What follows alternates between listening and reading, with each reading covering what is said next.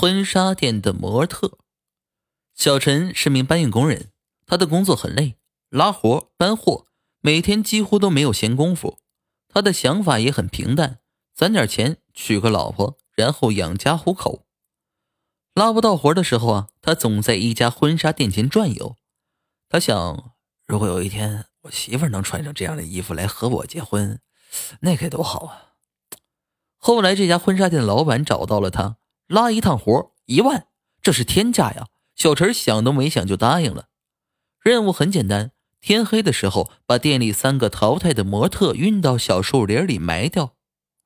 这三个模特都不轻，做工很精致，大大的眼睛，高翘的鼻子，薄薄的嘴儿。小陈抱起他们的时候，感觉像抱着自己的老婆。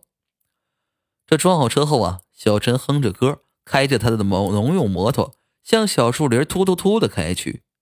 哎，赚钱真容易，一趟车就一万，很快就娶媳妇了。一高兴啊，小陈开始跟模特们说话，说他的从前，他的理想，他未来的媳妇儿。媳妇儿，对呀，如果抱着这样模特当媳妇儿的话，不是省钱了吗？况且他们这么真实，这么漂亮，反正只是不要的模特而已，应该没关系吧。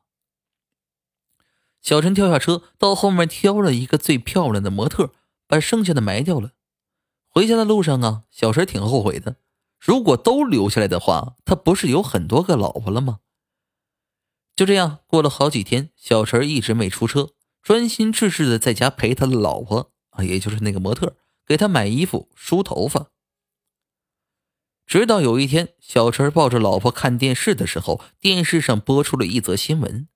婚纱店的老板被抓了，他杀了自己的三名女友，把她们做成了标本，一直摆在他的店里当模特。